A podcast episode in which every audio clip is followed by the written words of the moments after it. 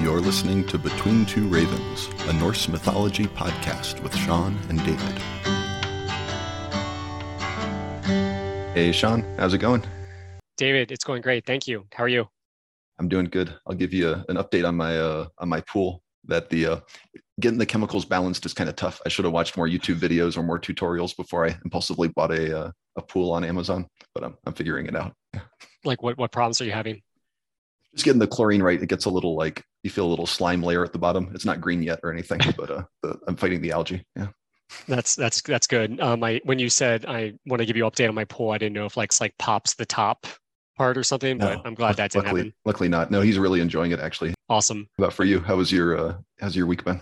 Uh, it's been good. Um, outside of the fact that we went to a wedding in Connecticut, the wedding itself was good, um, but the day after was not. I was not feeling well for a certain reason that's not COVID uh, 19. However, after that, my wife got COVID 19, so uh, there's a good chance that I'm going to get it maybe in the next couple days. But you know, fingers crossed. You said you tested negative so far, so yeah, fingers crossed. Yeah, I Okay. tested negative yesterday when she tested positive. She's been coughing all day. She feels fine. Like I'm not I'm not worried or anything like that. But like I am wondering if I cough or something, it's just a natural cough or it's like me just feeling uh, like assuming the Yeah. worst or something like that. But Then you have to worry about all that. You've been working from home anyways, mostly, right? So is that yeah, I've only been working from home. Uh, um, but yeah, anyway, I, had I had a good time at the wedding, so it was it was all good. But David, I see that you have an update uh, from the walled garden for us. I do. So I wanted to mention that um, those the meetups that we have because yeah, they're free to the public. To we have Thursday meetups. They're 6 p.m. Eastern time, so U.S. Eastern. And on July 28th is uh, the author Sharron LeBell. I really enjoy her. She's one of my favorite people. Uh, she's doing a talk talking about um, Edith Eger, who is a psychologist who is a as a child she was a Holocaust survivor. Uh, she's a really interesting woman that Sharron will be talking about. We're kind of talking about people who have really influenced us. And then the following week is me talking about, uh, it's August 4th. I'll be talking about Albert Ellis, who's the founder of rational emotive behavior therapy. And he's just one of my favorite people in psychology. He's a very sarcastic pain in the ass. And uh, he also founded cognitive behavior therapy. So I enjoy his writing and I'll be talking about him. Yeah. Yeah, I'm definitely going to be there to listen in. Um, yeah, maybe you should include the link in our uh, show notes afterwards, just in case Yeah. anybody else wants to join. Put the links, you can find it. Yeah. The events on thewalledgarden.com. And then also you can listen on the podcast. Usually a couple weeks later, we really, they release some of those talks as a podcast episode too, if you miss it. Yeah, Or, no, uh, that that's awesome. And I like I, I know I've I think I mentioned this previously on the uh, podcast, but I, I go through uh, cognitive behavioral therapy with my therapist, and I found it very helpful. So it's going to be interesting to hear what he has to say, um, or it's going to be interesting to hear what you have to say. He has to say, but um, I'm looking forward to that. Oh yeah, no. The, the idea that he's really in Albert Ellis was really influenced by Stoicism. So this idea that modern cognitive behavior therapy is kind of learning Stoic philosophy in a way, but a way that's made like in the American psychiatry medical model. It's a very interesting yeah, topic to me. No, that's awesome. Um, and then uh, and I think I told you uh, uh, earlier today that I purchased Marcus Aurelius's book. I think he was like a meditations, yeah, meditations yeah he was a roman emperor and uh, i think you mentioned that that was like one of the uh, that's like one of the favorite books of like modern day stoics like they look to that as like you know wisdom and how they want to live their lives so i'm going to start reading that relatively soon a, a lot of people look at it as his like guide to life, but he never wrote it as a guide to life. It's just his journal. It's just his writing down what helped him, but he is writing about all the authors and Stoic philosophers who taught him how to, yeah, how do you survive being the emperor of Rome and uh, and not go crazy. yeah which I, I think for today's fast paced world it's something that maybe we can all find wisdom in if we were like able to read it so hopefully i can find something to bring to the podcast i know you've been probably uh, discussing a lot of the primary talking points already um, but it's good for me to have that Yeah. kind of uh, additional context There's something, you know, as you're mentioning that, something as we're talking about the myth today, this idea is it's a virtue in the Havamal, but it's also a virtue for the Stoics, is a moderation or self-discipline. Um, I'll, I'll tie that in later. Yeah, because that's very relevant. And then I wanted to make sure we answered this fan question. It was something that came over the break after we finished season one. Uh, somebody reached out to us through Instagram and had a really great question about they're interested in the idea of uh, Christian angels, the angels in Christianity.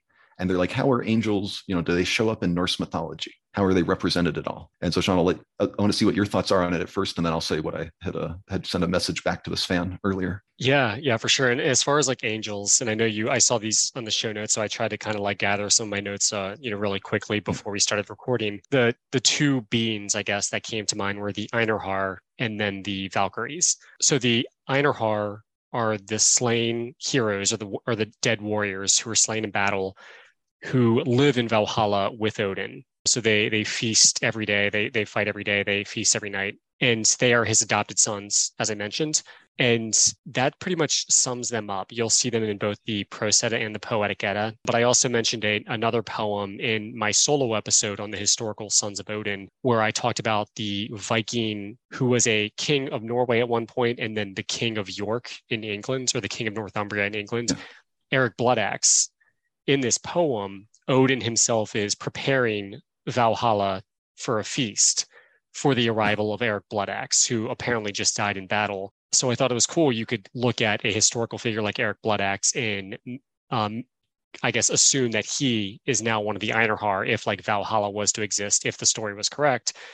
And then in that poem, it also mentions that two warriors, it's actually a father and son, Sigmund and Sinfjotli, who are also present in Valhalla. Sigmund and Sinfjotli are two members of the family of Volsung, so we are going to discuss them when we discuss the saga of the Volsungs.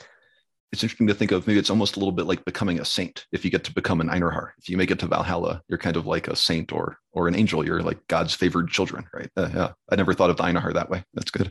Yeah, and um, I guess they, they are chosen, but then I know in our episode on uh, Grimnismal, we discussed uh, Folkvang, which is Freya's uh, Hall of the Dead, and yeah. we don't really know too much about them.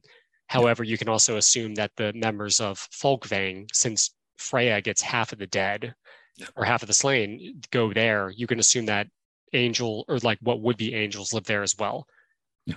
So moving on to the Valkyries, um, those are women who choose Odin's warriors from the slain.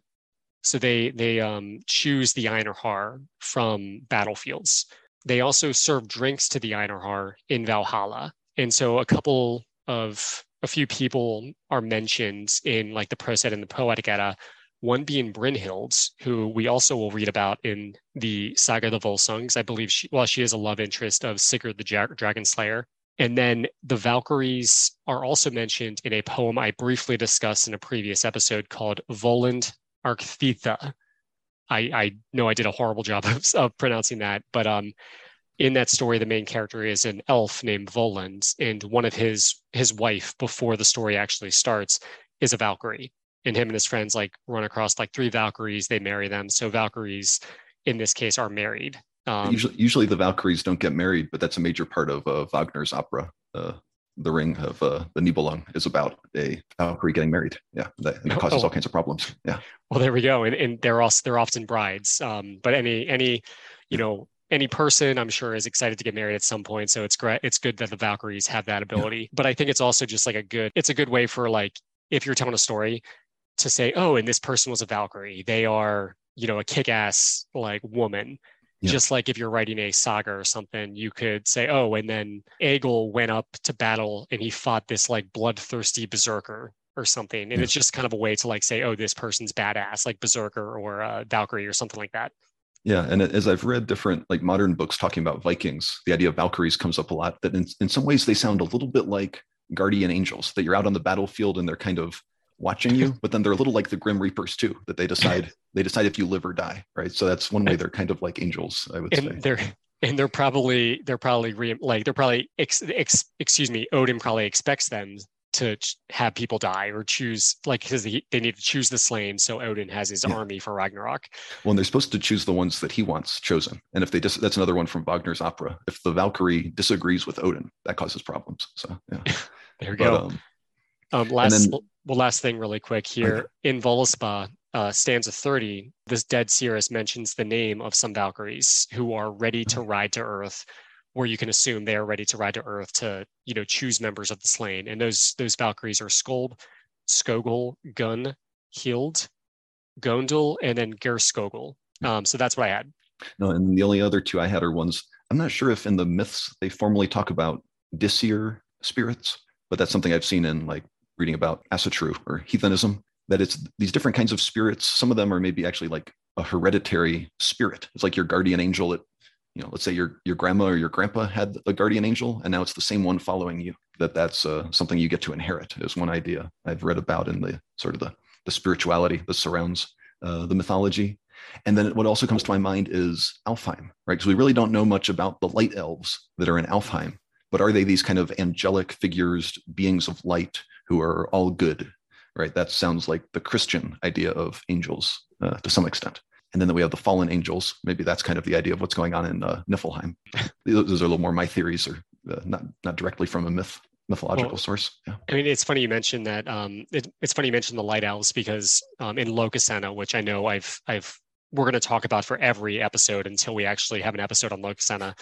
Um, I have something from uh, that poem that I'm going to mention later, but the elves are present among the gods in they in in Lokasenna. They're in Aegir's hall. Aegir being the uh, you know, this the party god or the god that po- hosts parties, and the light elves are there or the elves are there, and you can assume that they are kind of like servants or something, but they must be very special to be in the presence of the gods as well. But no, I love that question. That's really good. Yeah, no, it was such a great question, and I uh, I spent a little time answering it. And then I'm like, this we should good topic for the show, right? but let me throw it to you. So now for the the topic for this week, Shawn.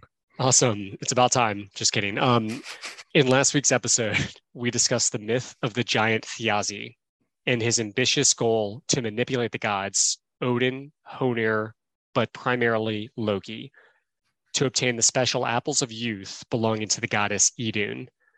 So, to briefly summarize last week's story, the giant Thiazi offered to spare Loki's life if he would arrange for Thiazi to kidnap the goddess Idun. Once Idun was kidnapped, the gods begin to age and then they correctly blame Loki as being the cause of it. So they force Loki to get Idun back. He successfully does, which results in Thiazi chasing them back to Asgard, where the gods kill him. But the gods ultimately get the apples back and they were able to remain young. So in this week's story, this week's story features the daughter of Thiazi, whose name is Skadi. Skadi is pretty pissed off because her father passed, and she plans to go to Asgard where she most likely has some words that could be considered a tad less friendly than a party invitation. And that's I've uh, definitely figured out that I've I have no idea why I've been pronouncing it Scaldi with an L. That is that D that can be pronounced as a TH. So it could be Skadthi, but um, we'll go with Skady. Yeah, let's go with Skitty. yeah, and I'm sure you you might be right. I think I feel like your your voice your voice is a little bit deeper than mine. You're able to like have that Skadthi that maybe is what Old Norse sounded like. Who knows? If you don't fully pronounce it, then it sounds like Scotty, and her name is not Scotty. So I'm just going to go with Scotty. Yeah.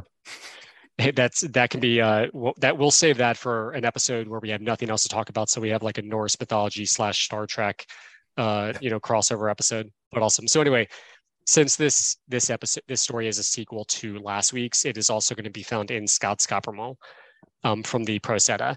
So we can go ahead and get started. So the daughter of the recently slain giant Thiazi, Skadi, donned her war gear in an effort to go to Asgard to avenge her father, who was killed by the Aesir, as I just mentioned. It mentions that the Aesir that were nearby uh, killed Thiazi. However, we also made a note that in the poem Harbardsljod, Thor mentions that he was the one that killed Thiazi. So maybe Thor was there and he delivered the final or the fatal blow, I should say which would match his reputation as a giant slayer. And the story mentions that Thiazi wore her helmet, her coat of mail, and her weapons of war. Is that Skadi's um, was wearing a helmet and a coat of mail? It's like emphasizing that she's a warrior. Is that? I would imagine, yeah. Yeah, I think so. That's what I've heard about her. Yeah. So Skadi is on her way to Asgard. Upon her arrival, the Aesir, however, proposed terms of peaceful reconciliation. The first term of which is that she would have the honor of marrying an Aesir god of her choosing. However, for some reason, the but, in quotes, being that she could only choose her groom to be solely by their feet.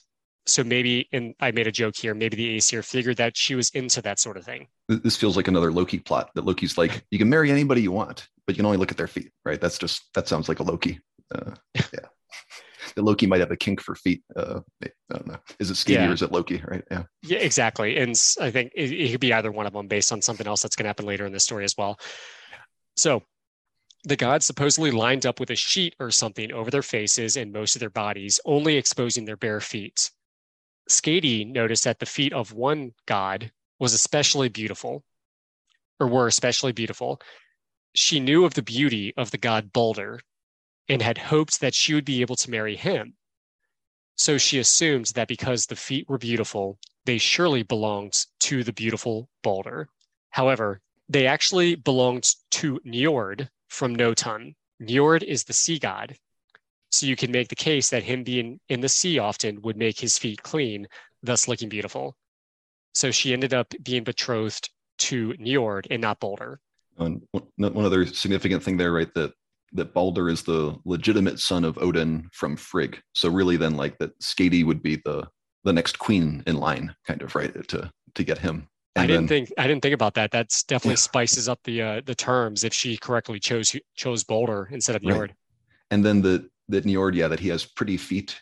And uh, I won't talk too much about him, but the fact that Njord is kind of feminine. He comes from uh, Vanaheim, right? The uh, instead of the Aesir, the Vanir is a yeah Freya and Freya's uh, father, right? So I, I, won't go too far on that one, but in the future we'll talk about why why is it significant that Njord is a little bit feminine? He has very pretty feet. Yeah, that's it's not for no reason. They put it there for a reason, right? Yeah. Well, of course, yeah. Um, so anyway, that was the first term of the gods making peace with Skadi, whose father they killed. The second term was that the Aesir would need to make Skadi, Skadi laugh and now you're making me now you're making me say Scotty. They would That's need correct. to make Skadi laugh. so note that she was in a state where she was pissed off that her father was killed by the Aesir, and she just missed an opportunity to marry the beautiful Balder. So this would not be an easy task. So if you remember from last week, Loki was the creator of all of this mess in the first place. And as we discussed last week, and I've said many times uh, previously, Loki is the cause of and solution to all of the Aesir's problems. But as this as Loki is the solution in this case, again, Loki's idea was to tie the end of a cord to the beard of a goat and the other end of the cord around his own balls, to which he pretty much played a game of tug of war with the goat using the cord. That Loki's like the court jester. Right? I don't know if that's been obvious before, but now we see it. Yeah, exactly. And I, I think I know this where this is uh, ultimately going to go. Uh, this is where it's going to lead to. I know where this is going to go based on uh, some previous comments you made, but we can get to that in a second. So anyway, both Loki and the goat squealed in pain as they both pulled, until Loki eventually fell backwards into Skadi's laugh, lap, causing her to laugh. So the Aesir's terms to Skadi were then satisfied, and Skadi was satisfied with the repayment after her father Thiazi had been killed.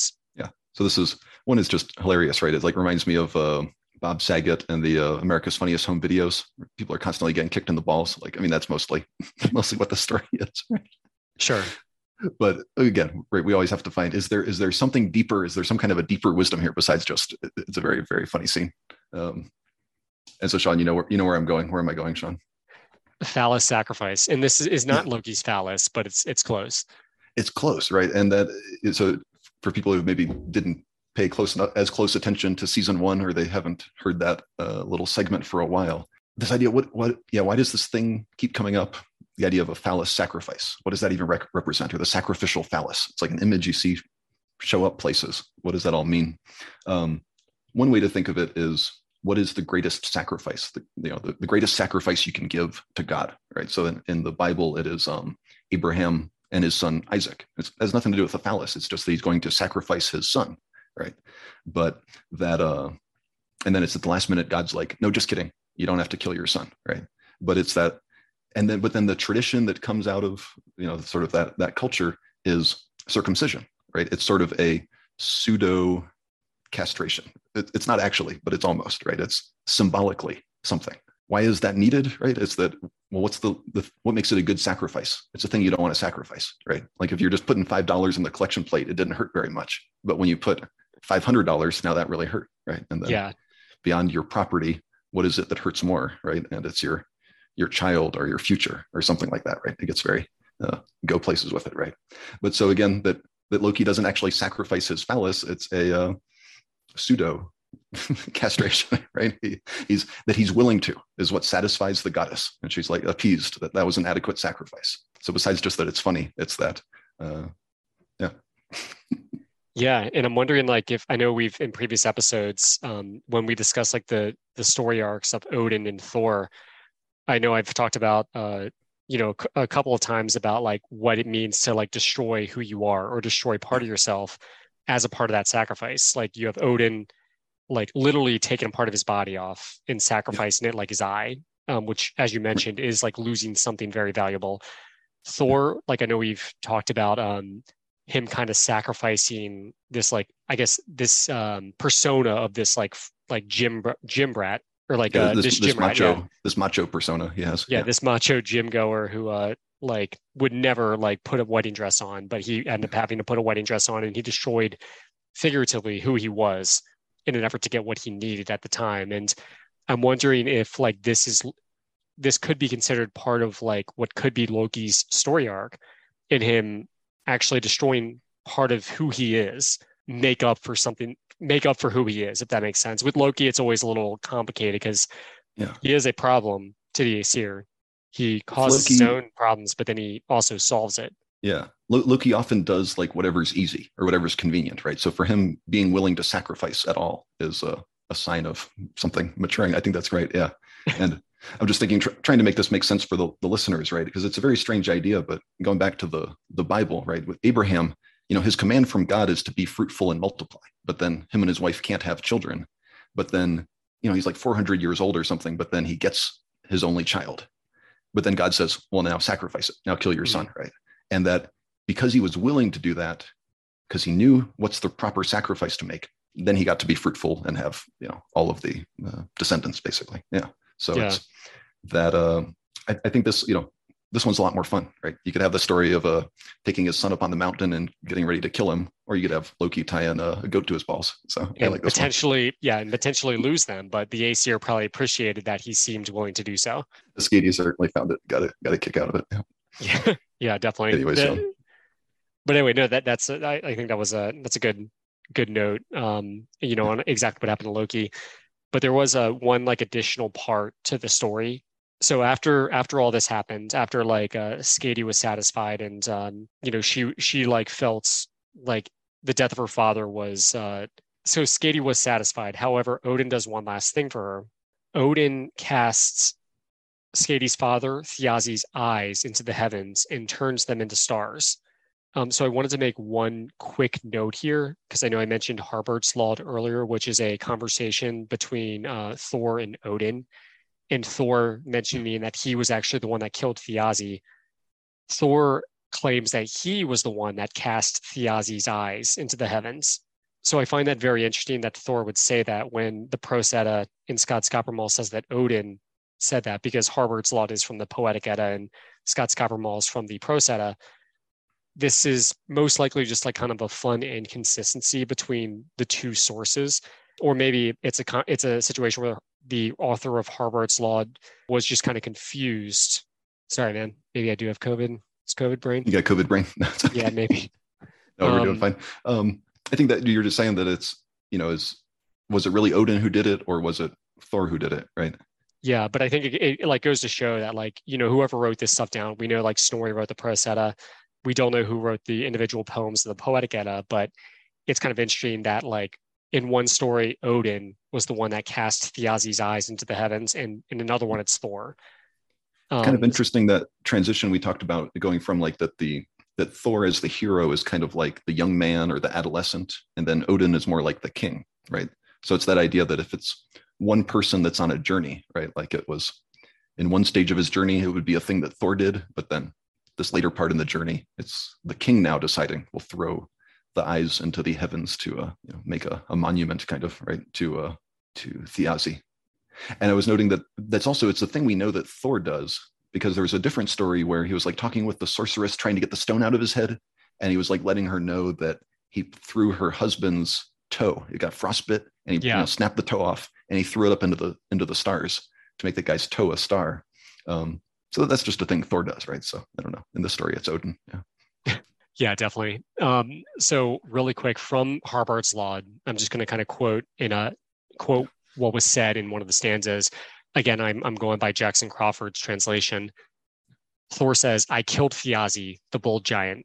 I threw the eyes of that son of Ivaldi into the clear sky. Those are the greatest monuments to my deeds, which everybody can see ever since. So, speaking of the sons of Alvaldi, and I, I promise this is coming full circle. In our first episode on the series of Loki, Loki at first approached dwarves known as the sons of Ivaldi, Ivaldi with I L V A L D I.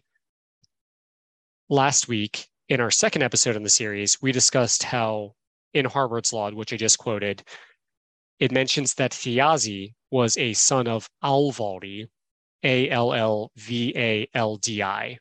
We also mentioned possibly another later source that mentioned that Idun was one of Ivaldi's other children, Ivaldi with an I.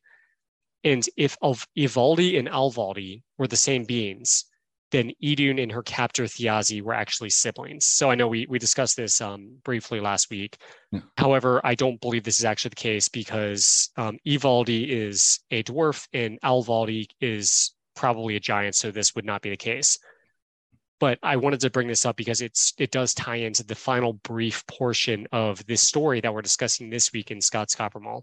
So going back to the conversation between Aegir and Bragi, who are the two um, beings or humans in this case. There are, uh, there are narr- narrators. Yeah. Yeah. We they're they're gods in the Norse mythology, but in this like story, they're human narrators. Aegir asked Bragi about Thiazi's origins. Bragi stated that Olvaldi, was the name of Thiazi's father, Olvaldi with an O, not an A or an I. It mentions that Olvaldi was very rich and had a lot of golds. So right here, since it mentions Thiazi's father, this implies that Alvaldi with an A and Ovaldi with an O were the same being. And I think, let me make sure you're not, this isn't where you're going, but that in the story where we were talking with the dwarves, I think they talked about that uh, Ivaldi had like a kingdom or a hall made out of all gold, right? Which were like that's this thing that fits for dwarves that they're very rich and they have a hall yeah. made out of gold. Yeah. Uh, Actually, I didn't I didn't put that together, but that that makes a lot yeah. of sense to kind of you know what I'm getting at. Yeah. So when Alvaldi died, his inheritance was divided up amongst his three sons, Thiazi, who we know of, Idi, and Gang. So those three beings would take turns taking mouthfuls of gold from Alvaldi's like treasures. And this is where what you see in Skaldskaparmal and the Prose Edda in general, when it comes to discussing kennings, it says this is why gold is referred to as the mouth count of the giants. So if you are reading a story and it says, oh yeah, and then like I uh, had to, you know, buy some gum using the mouth counts of the giants, you know that you're saying you bought gum with gold.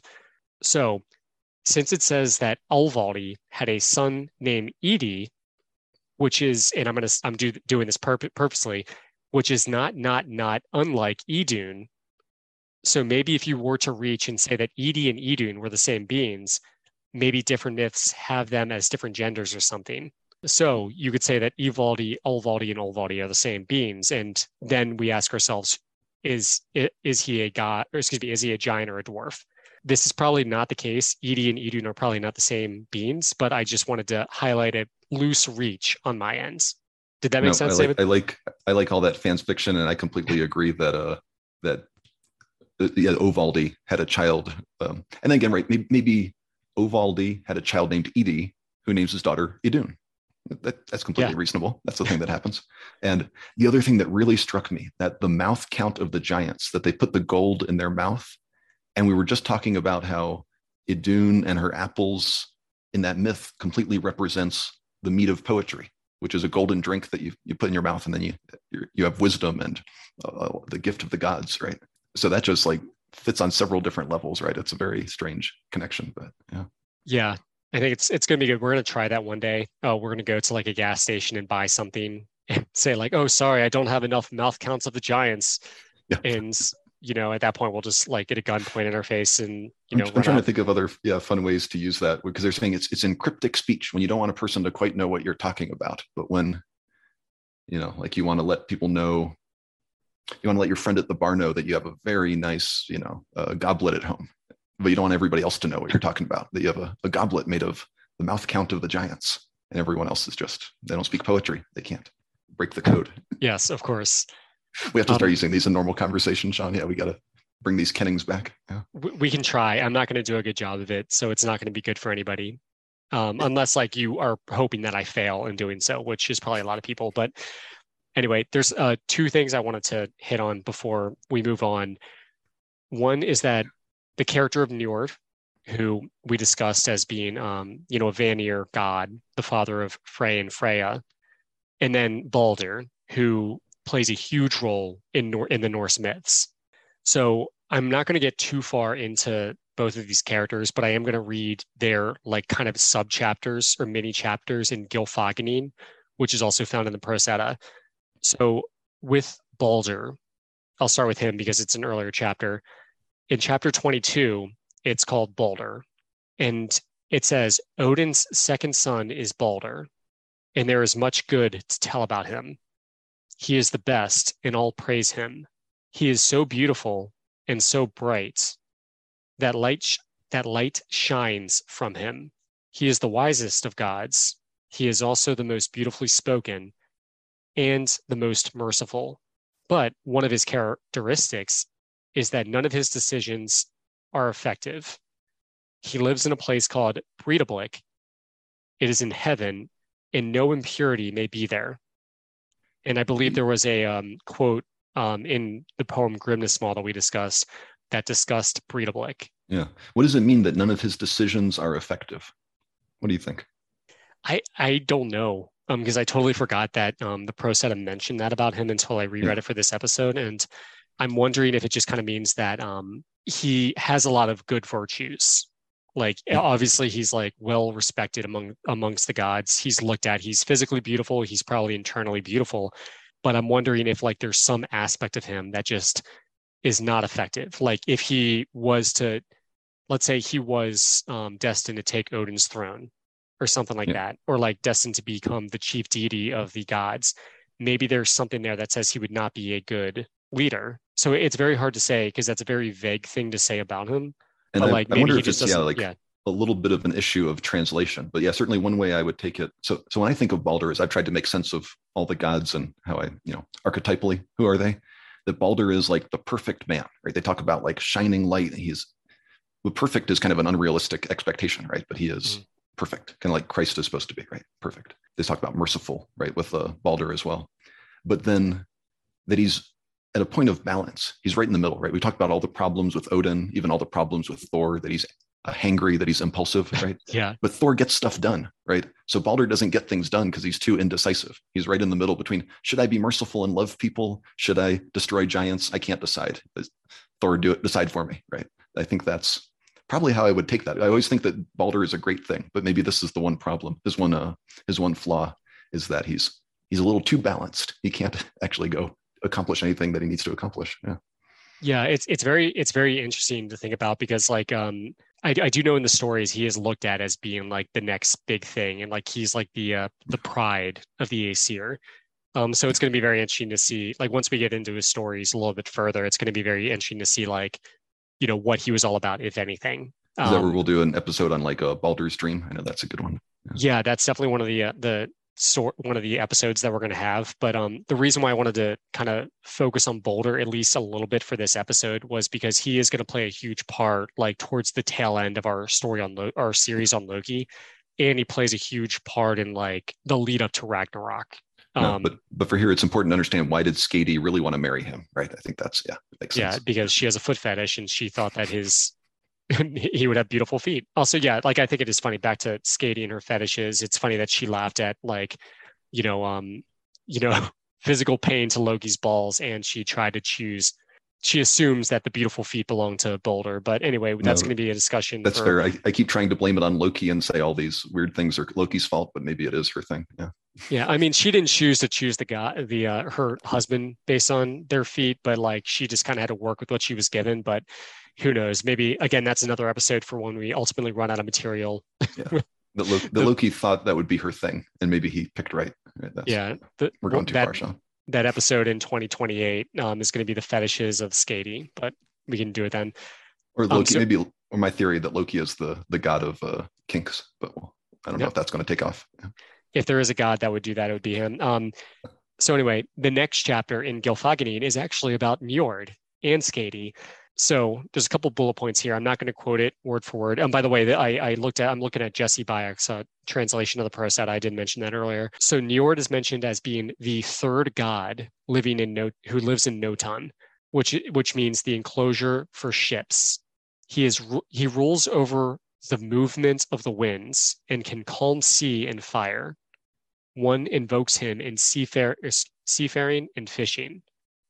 Njord isn't an Aesir, but was brought up in Vanaheim, as you mentioned earlier, David. But the Vanir sent him as a hostage to the gods. Um, in return, the Vanir received Hoenir, who I mentioned last week and uh, earlier in this episode. Um, Njord's wife is Skadi. Skadi wanted to live in her father's old place in the mountains, which is Thrymheim.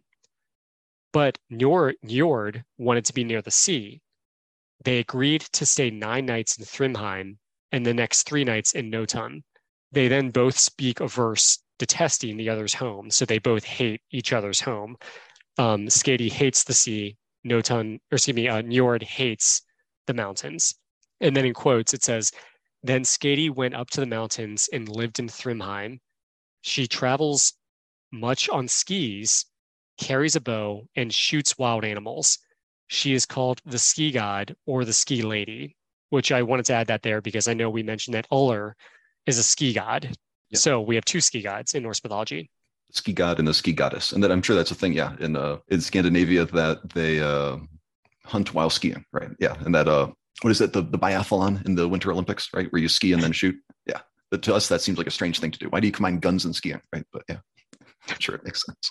Yeah, definitely. Um, um so David, I, that was a lot of me talking again. What are your thoughts? Do you what are your what are your? No, I've one other little thought there with uh, Njord, because we'll we'll talk more about him later. But when he came from Vanaheim, he already had two children, right? So this question of was he married already to some to a woman who is left back in Vanaheim, and now he's here in uh, Asgard, and they marry him off, right? And it's it's an unsuccessful marriage, right? Maybe it's an illegitimate marriage. It's also, and that's that's a theory I'll come back to later when we have a more of an episode on him. But that also, I'm just noticing now how Loki sets up this trick, right? It's like you get to choose a god based on their feet, right? And yeah. what else are you going to do besides pick like the, the attractive looking feet? You're not going to, and maybe you pick the guy with the roughest looking feet because you know this guy knows how to run barefoot or something, right? But otherwise, probably yeah, not. Every right? every woman loves the guy that can run bare that runs barefoot, right, Dave? Yeah, right. like I don't know what, what they do in New Mexico, but yeah, but no, but that you that that Loki kind of you know that it's a trick, right? That it ends up being Njord, right? If she just picked, if she picked randomly, she'd have a better chance of getting Balder than going for the attractive feet, right? And that whenever you trust Loki, it's going to get you in trouble, right? So there's something there. And then it's this unhappy marriage, right? Where they can't agree if they want to live by the ocean or live in the mountains. That's where I feel like they end up just, I forget if you said this, Shawn, that they just end up living in separate houses. So they're like married, but they act like they're not even married. Actually, yeah, I don't know. Like I, I, I know you mentioned that they, uh, they may have gotten divorced. I, I know I looked it's, it up online and uh, like I tried to look into it. I don't think there was anything solid from the Prose Edda and the Poetic Edda. If I'm wrong, I apologize yeah. to our listeners, but uh, you can make the you can come to the conclusion that maybe they they're a bit they separated or yeah, or they decide they ultimately do decide to like separate or yeah. something. Right, but then that and then this goes back to my theory that I think maybe he's already married, but we'll we'll, we'll find out about that later. There's yeah, not too many good evidence on that theory. Maybe but, she just um, really didn't like his feet. yeah, no, but but then that that Skadi is this the warrior woman, right? That she's the huntress, right? She's out skiing and hunting, and that she doesn't really need a man, right? She's sort of that's one of their solutions to kind of appease her for her father getting killed, right? To me, that's what she's the, the goddess of, right? Rather than the goddess of being a wife or a mother mm-hmm. or um, of beauty and things like Idunn, right? That she's this independent huntress woman, which shows that that's Artemis for the Greeks and kind of similar to uh, Athena for the Greeks. So that's an interesting, that's just, yeah, how I kind of look at that, the archetype for that goddess. I said I would relate to this idea about um, the the self-discipline, the you know moderation as a virtue. And that's actually I forgot to tie it in when we were talking about um, the idea of sacrifice and all the jokes about uh, Loki, Loki and his prank and his show that he put on, right? Yeah. But but that idea of, of sacrificing, what, what's the significance of it, right? Besides just yeah, that you you sacrifice to gods because your church tells you you have to or something, right? That what are you trying to teach yourself and what are you trying to accomplish? There was a thing I was actually just listening to a it was an episode by Rocco, who's at the Walled Garden, but he was talking about people's like cognitive biases this you know this the instinct that we want to go for what's easy right we want to go for like seeking pleasure or avoiding pain And why not do that, right? Why not just do, you know, that you enjoy eating, right? It's pleasurable, so you could just stay in your house and eat, right? But why go do something difficult like going out and running and burning a bunch of calories? It's not. Yeah. It's not pleasant. Ex- exercise isn't isn't pleasant to some extent. It's painful, but then you have endorphins and things to balance it out, right? So that idea that you know all these cultures that teach you to sacrifice are trying to teach you this: do the hard thing, right? Don't just do the easy thing. That's an important value. I wonder what are your thoughts on that? I mean, it, like it's funny, and maybe this is not where my mind should go. I mean, I know I told I spoke about my childhood a few times on this podcast. Um, you know, I was raised, uh, you know, strict Roman Catholic, and like they, at the end of mass, they would always send like around the uh, little box or like the little basket that you put money into. Yeah. And like, I'm not saying it's it's a bad thing that people want to you know donate money where they think it should go, but like if you put in like two dollars, it's like, oh well, I'm here to feel better about you know worshiping my God. Um, but like I feel like if you put in two dollars, you know that's two dollars that you could use for something else but it's almost just like okay well that doesn't really break the bank for me. And the reason i'm giving it to you is because i know i don't really need it but it, it's almost just like kind of like i'm sacrificing this little bit for me more so than anyone else but like if somebody yeah. did go in there and like let's say they were worth $700 and you may like i think you read about read about this in the bible like jesus christ just asking people to say give up everything and follow me and you're going to truly be happy. Like if you're worth $700 and let's say you put in $690 into the basket, like that's, yeah. you know, where it's like a true sacrifice and you're really kind of going all in.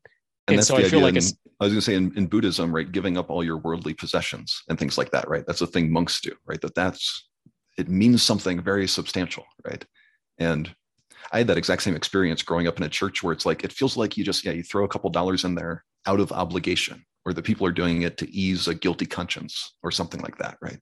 But to that there's something good in that whole idea of sacrifice, right? But to really do it, right? That idea, you know, that uh, this is the whole idea of rituals. As I've read a little bit about like magic or some of the pagan religions, right? That you you come up with a thing that you're trying to change about yourself, and then you're like, I'm really going to do it, and I'm either going to, you know, it doesn't have to be taking a goat and you know an animal sacrifice or anything, right? That's that's what it used to be in the old days, right? But it could just be you do something that's like oh, you you put in a bunch of work you you mm. you build this thing you do an artistic creation or something that takes all week or you know the things i remember when i was in church that actually meant something would be to go to somebody's house and either we were like repairing a tobacco barn or we were uh, building a wheelchair ramp on somebody's house right? Yeah. And you're sitting out in the sun and it's a lot of work and you could be doing something better on saturday but that's what you did right? And that's to be a great meaningful sacrifice versus yeah if it's a meaningless sacrifice it's yeah why even do it in the first place right? Any other thoughts you had there? Well, no, and it would make sense. Like if you're if you're spending your time to like do that, and you're like like kind of spending time to like focus on putting a ramp like in a handy like a handicapped person's house, yeah. like that actually probably means something to the other person. Whereas the two dollars you put into the the basket that comes by at mass probably doesn't do anything. Right. It's fine. It's nice. It's but it's whatever. Right. And that's yeah. The, maybe there's something you're supposed to be doing in your mind as you're doing that that makes it significant. But if yeah, you're not properly instructed on that, or like you said, I was giving that example earlier, right? If it doesn't hurt, if it's you know two dollars and you're going to go spend twenty bucks on lunch afterwards, like what did that two dollars do, right? Yeah, and so like this in this case, like Loki was probably like, oh shit, like I need to, I need to be in good favor with the Aesir again, so I'm gonna yeah. hurt my balls with this like gag to make Skadi laugh, and of course, a lot of it with Loki, it may not be as selfless as he wanted it to seem. Like he didn't want to get his bones break, his bones broke which is something that always happens. He fucks up like Thor or the rest of the Aesir to say, well, you better fix this or I'm going to break your bones and beat you up. And so he obviously didn't didn't want that. He was like, all right, well, I'll yeah. sacrifice my balls a little bit, but um, I'm well, not. That goes gonna... like Tyr. Tyr is the Tyr is the god who lost his hand as a sacrifice, right? Tyr knows. Yeah. Tyr's the god who knows how to sacrifice, right? But yeah, Loki is a Loki puts on a show for everybody. Pretty good show. Sure. And and then my last thought to tie it all together, right? This idea, right? How, how do, why, why does, why, why do we talk about Stoicism at all when we're talking about Norse mythology? But it's a quote that I saw this week and it perfectly describes the wisdom. You have to really look between the lines and not get too distracted by Loki having a goat tied to his balls to find the wisdom within it, right? You can easily get distracted by that. But this is a message, it's a, a quote from Zeno, who is the founder of Stoicism. He said that nothing is more hostile to a firm grasp on knowledge than self deception. So it's that there's nothing makes it harder to have real wisdom or knowledge than deceiving yourself. It's just yeah. a little quote from him, right? But to me, Loki this has come up multiple times. Loki is the god of self-deception, that's how that's how I define him, right? So when you think about that, are you deceiving yourself, right? And that Loki's the part of you that's deceiving yourself. so then, it's like lose lose for him, right? And then the, because you're yeah, you think that deception is going to help you, but instead you're just more confused. You're further away from wisdom than you thought you were, right? And so that's that idea, like taking the easy path, right? And it seemed easy, but it's not just that it, you were wrong to. We are talking about desserts, right? To eat a to eat a dessert rather than go out for a walk or for a jog after dinner, right? But it's also now you're even further away from finding the truth because you've like convinced yourself that was a good idea. I deserved a dessert, right? And all this. And now you're not going to convince yourself that no, I don't need that and I can go for a run. Um, the two-edged sword of self-deception, maybe something like that. Yeah. Yeah. And I think like that's where, and I, I like in going to like somebody's health, like I know you mentioned food with a dessert.